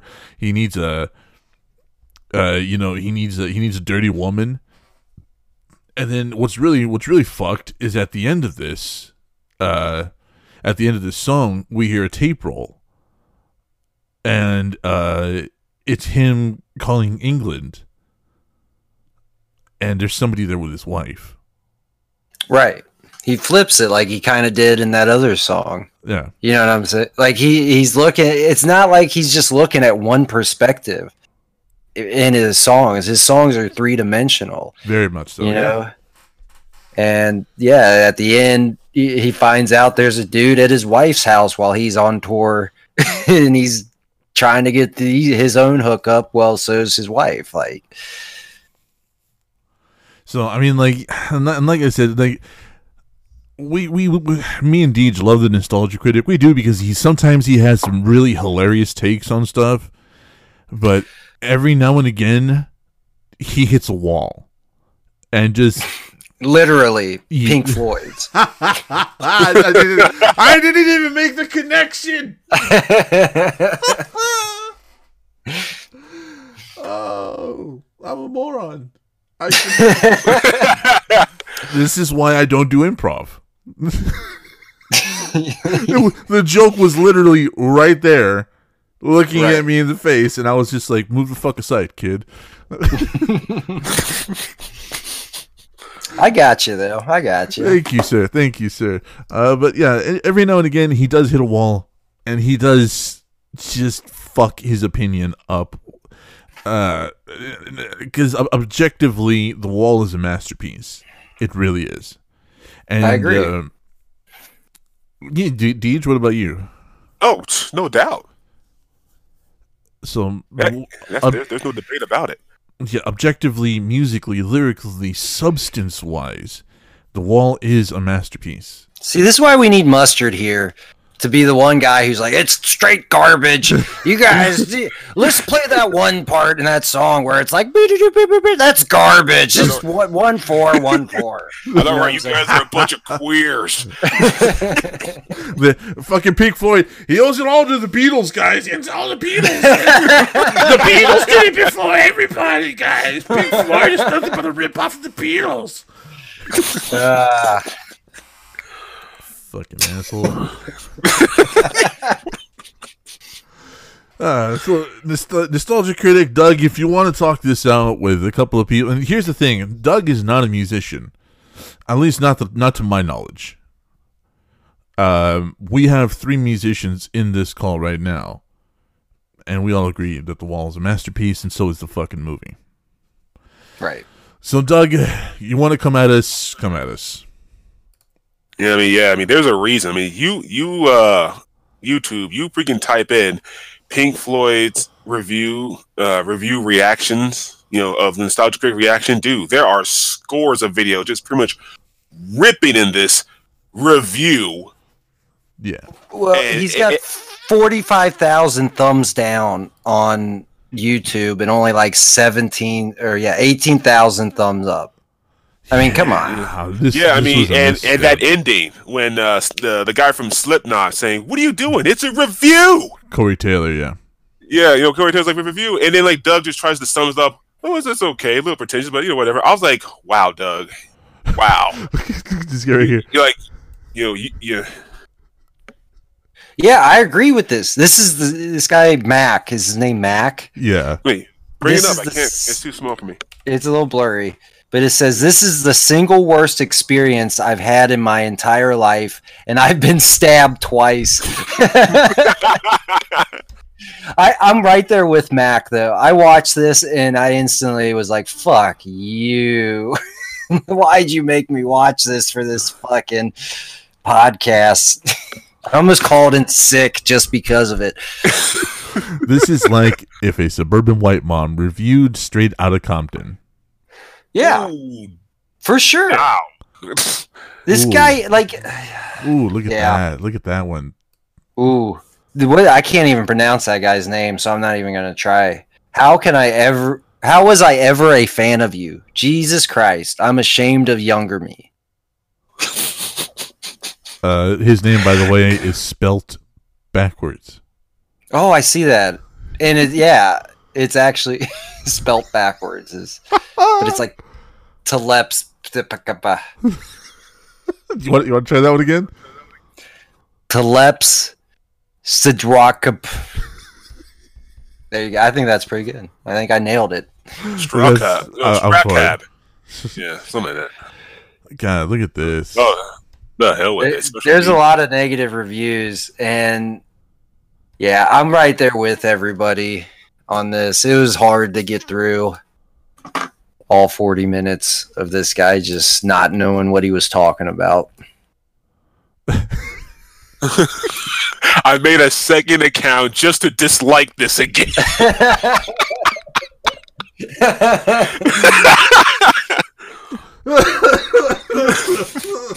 maybe maybe I'll get on there later with the pointless discussion uh, YouTube account and leave him a nice little message. But then that would be giving him a comment or you know I don't want to do that. Oh, everyone else has already done it. Right. And not just on this. I'll tell you, Oh, like, you know, look at out some of these videos of his uh of the, about this crap movie. People say, dude, they tear into it. TGX game reviews. Say what you will about this video. It did at least one thing. It united the entire internet against it. Yeah. World peace in our time, gentlemen. Ooh, man. There's a ton of real negative reviews. Uh, that's and that's and like I said, like the, if you don't understand it, if you don't get it, if it's just not you, I get that. Say that.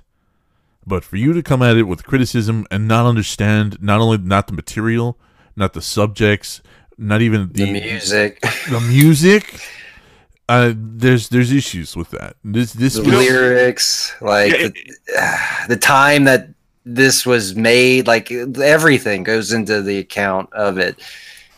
And, uh, and and seriously, like, and after all this, don't say it's a tribute. I, I don't think I don't think he I don't think he meant his. I think he meant the the guy who made uh, the album, the the music to it. Uh, I, I, all right, uh, okay, we can go with that. Either way, fuck him too for being involved in this. Uh, Taylor Swift hits back at Big Machine after label denied her claim she is blocked from performing old songs. Um, what? Oh, I remember this. Uh, essentially, um, she came out and claimed that she was being sued by her her original record company for performing her songs. Uh, there is no evidence of any lawsuit or any strikes against her. So she said, "Yes, you are. You're blocking me from singing my songs." They said, "No, we're not." Uh, no, we're, we're not. Like, like, how the fuck can we? Right. Uh, When you sing your songs, we make money. Why Yeah. would we block that? yeah.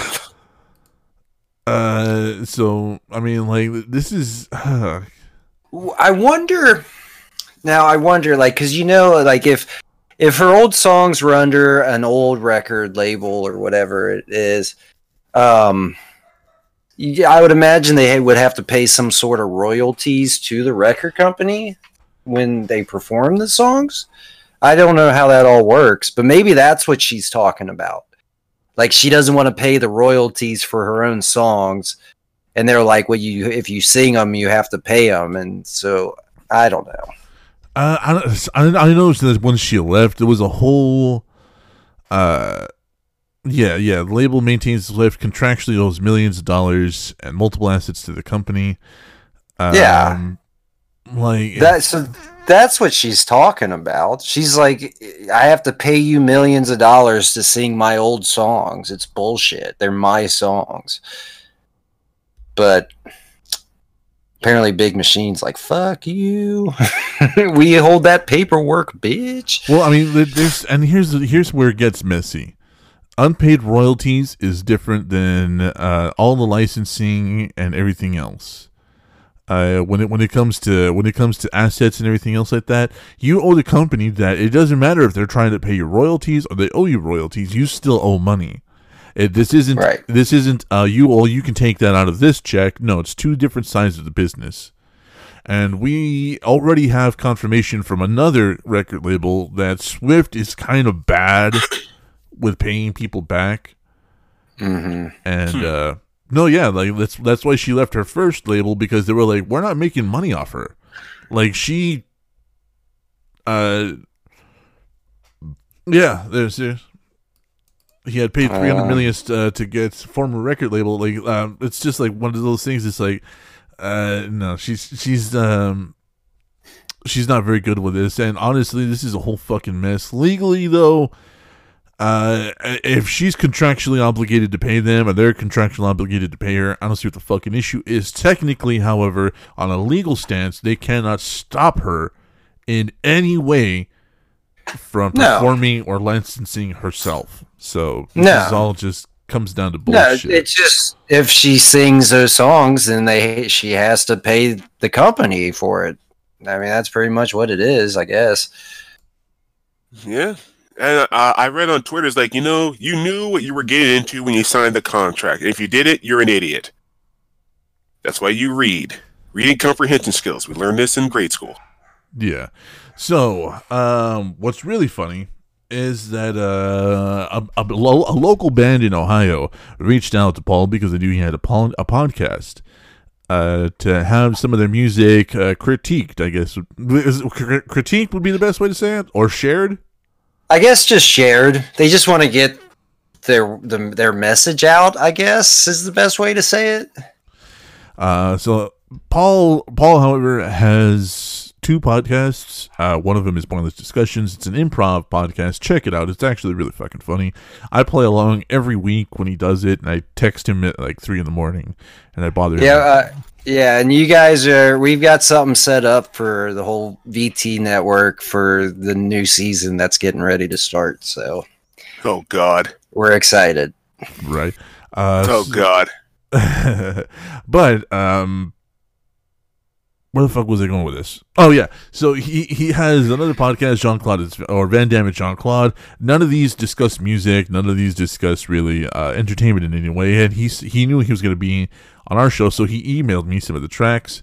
So uh, this is the Dixon Boys from Ohio, and we're going to listen to a couple of their tracks and uh, just just give our little opinion. Uh, wh- which one do you want to listen to here, Paul? Uh, I always like Grandma's House, which off the top of my head, I'm not. If you if you guys talk a little bit, I'll find out what number track that is. So uh, yeah, so uh, pointless discussions. Owner of the network is coming down to us lowly employees and members of the network to talk about this. Don't you feel honored, Deej? Oh, You should. yeah. And Mustard, what do you I'll think? say Nobody gives a fuck. You right- right? I'll say anything to keep my job. Right? to keep our position in the network, we will go the distance. All right. Uh, no, track 14. Let's listen to track 14. Track fourteen, it is. Yep. This is probably my favorite one out of all, all of them. Well, second favorite. Now we're just waiting for uh, for some reason. I, it's my fuck. Oh my god, this is why. Here, I uh, I actually sent you that one in another email. It might like I actually sent it in the email. If you want to use that one, Uh, it's the I lied part one. Okay, here we go. I sent him. I sent Deadman so many um, tracks. There we go. My trip to Grandma's house. Oh, here, can you pause it real fast? Now, uh, to give a little background to these guys before, all these songs are like musically, lyrically, everything are improvised on spot. So that's why the recording quality isn't the best because it was literally like somebody in the crowd had like a handheld recorder type thing and recorded it. So, yeah. So th- That's and, all and this is why they came to you then, because you're an improv comedian. Right, right, yes, yes. So I totally dig it. And yeah, I think that's all that really needs to be said before you listen to this amazing tri- trip to grandma's house. All right, let's check this out. now I'm really curious.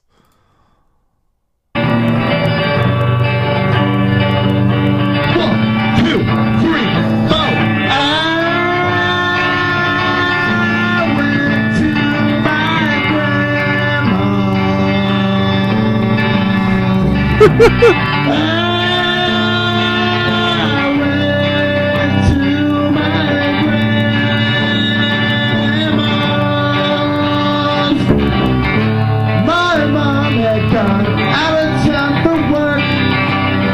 She knew she couldn't find a babysitter, so I went to my. Oh, it gets good. Just it's just the build up.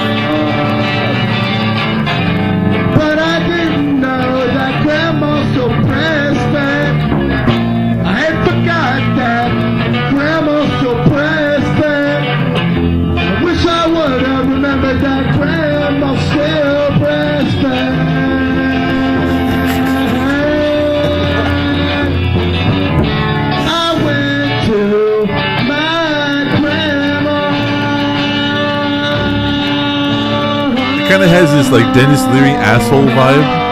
Oh yeah. Yeah, head butt to grandma. One, two, three, four. Oh damn.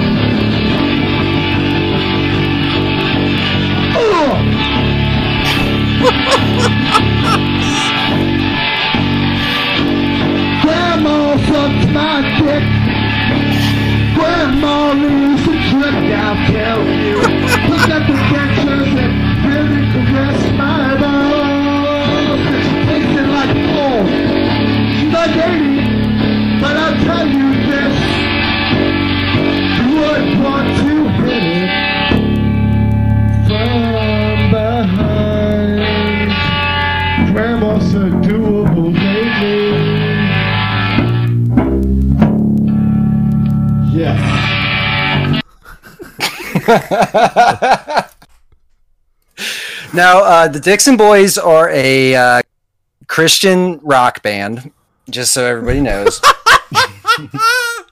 He's thinking about getting his dick sucked by his grandma. I love these cats. DJ, DJ, are you still with us? I think he left. Yes, I am still here. Alright, now, so- if we re- oh, really no. want to get into uh, one of their uh, Christian rock songs, definitely play track four for your DJ. I think he'll really love that one. This is God and Je- Jesus double penetrated me. So, uh, everyone came to my birthday party that I invited except for Jesus. I don't know if it's just because he's mad at me because I didn't work on it. That guy's birthday. not sober. He sent me a bulletin on Oh, no, not at all. everybody. He said that he was kind of TO'd at you about the lack of a reach around the next time, last time you guys were performing. I knew you were drunk. Don't even start. I knew you were drunk. Jesus turned water into wine, and I thought that was grape juice. I got wasted. I woke up the next day with this huge dildo in my ass, a sperm-filled condom on my oh. pillow, and my mom's so pissed at me she wouldn't talk to me the next day. Just See, you know what? You've got to look at the bright side of that. At least you're still alive. And you have still have God and everybody else in your life. They're still alive too. And until they die, everything will be good. And when they die, everything will suck. Let's not think about that. Talk like a virgin.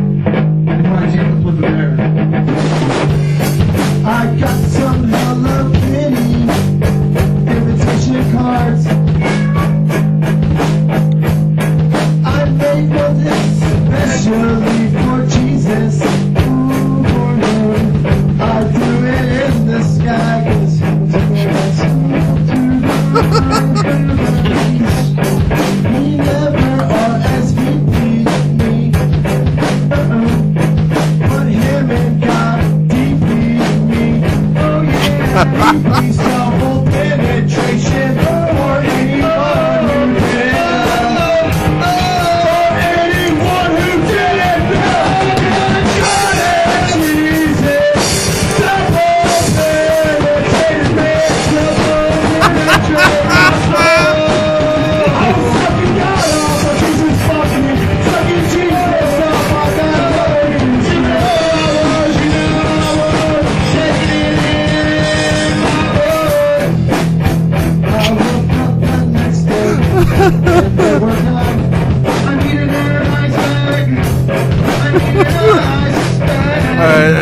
All I can take of that recording, man. I'm, Uh, gonna, I'm gonna listen to more on my own time, but that recording makes my makes my soul hurt. oh yeah, yeah. Like I said, like it was literally somebody was holding up a tape recorder because that was that was the only way you could ever catch these guys like their music at all. Uh, Deej, do you have an opinion on all that? What opinion? I bowed out. Are you are you serious? You just took off Yes. the headphones? Yes, I did. Why? It's understandable. Yes, thank you. No, damn that. Why? Why did you take off the headphones? You're an intelligent de- uh, person, dead man. I'm pretty sure you can figure Oh, it out. Oh, come on, really? if it's Look, for if I'm- it's for the reason I'm thinking, I'm gonna hurt you. Hurt me. I don't care. Yeah, I'm not going to listen to that. he's entitled to to his you know opinions one- on things. I, I mean, the first one I greatly enjoyed, but when it get to that, nope, sorry. That's understandable. I've been to a couple of these guys' shows, and uh, other bands performing wanted to fight them. Uh, people in the crowd uh, tried fighting them. It, it it was bad. It turned real bad fast. I would have bought these fuckers a drink. Uh, if you can't laugh at yourself, you know you, you can't laugh. Anyways, uh, well, welcome back, Deej. Why don't you go ahead and tell everybody about the merch, except for Paul, because Paul already knows. Ladies and gentlemen, boys and girls, my name is DJ, and I'm here to tell you about my merchandise. That's right, my merchandise, because I'm the only one on this damn podcast. You're probably wondering why I'm not doing a goofy commercial about this merchandise. It's because my boss is here, and he has a gun to my head. I must make sure to be absolutely 100% ethical when I present this merchandise from now on. Stick to the script. Yes, sir. Can I uh can I have cat food now? When you're done, Yes, sir. Videotainment Network. We have pants, socks, hoodies. Oh god, I can't do this anymore. We got it all, ladies and gentlemen. We got socks, we got phones, we got stickers. My god, we have stickers. Please, I can't do this anymore. Please. Just tell them the website, Deej. We'll let you go. Uh, yeah, uh, the website. Yeah, yeah. You will, will let me go, right? Isn't like one of those, you know, I, I, I say this and you, you, you'll kill me later, right? You, you let me, will you let me go? No, no, I- no. We're, we're gonna let you go. you don't get to leave the room, but we'll let you go. We'll, we'll, we'll, we'll at least take the clothespins off your balls. I can work with that. Tell them about the website. The website www.teespring.com forward slash shop forward slash VT network.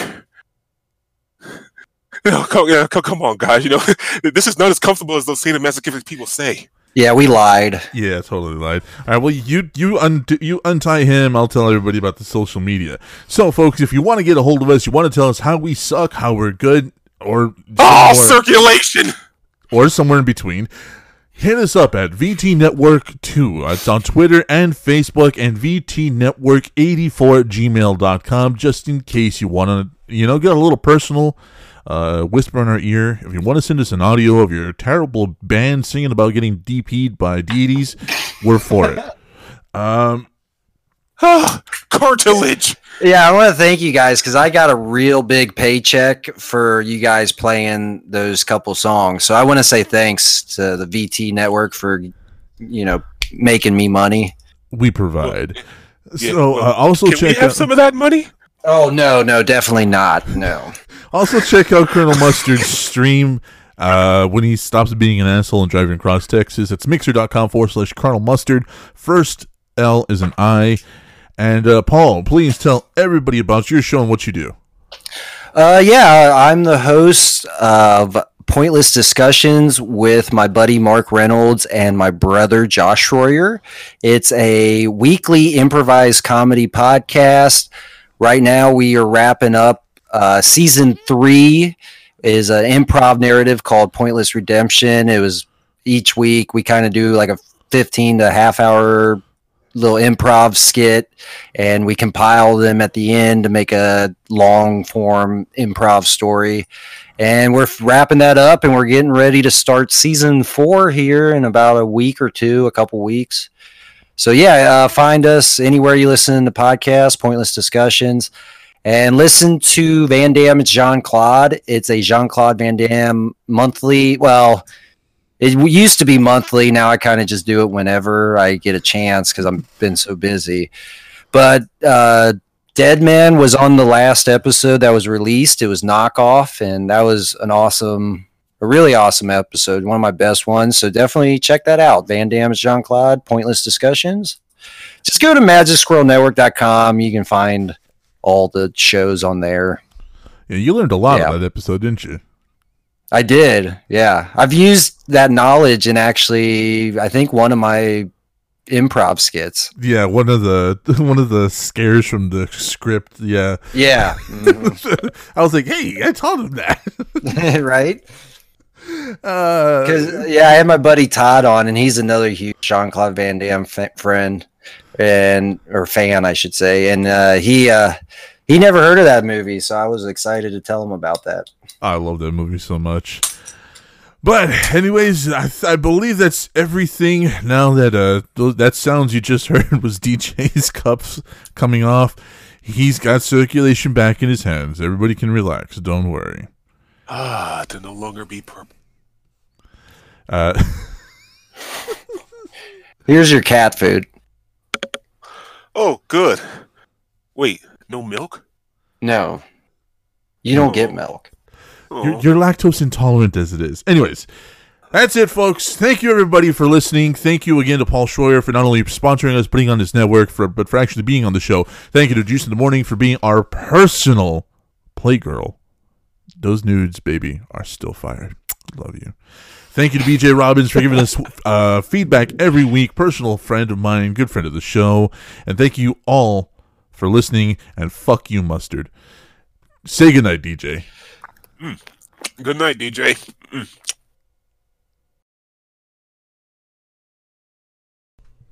Hello, everyone. My name is Laura, And I'm Josh. and we are the hosts of the My True Crime Obsession podcast, the newest addition to the Magic, Magic Squirrel, Squirrel Network. Network. So, if you guys like true crime as much as we do, then make sure you tune in every Tuesday to hear what crazy story we've dug up next. Also, make sure you go over to Facebook, give us a thumbs up, follow us for all the latest details, and you can also listen to us on Spotify, iHeartRadio, and Podbean. We'll, see, you there.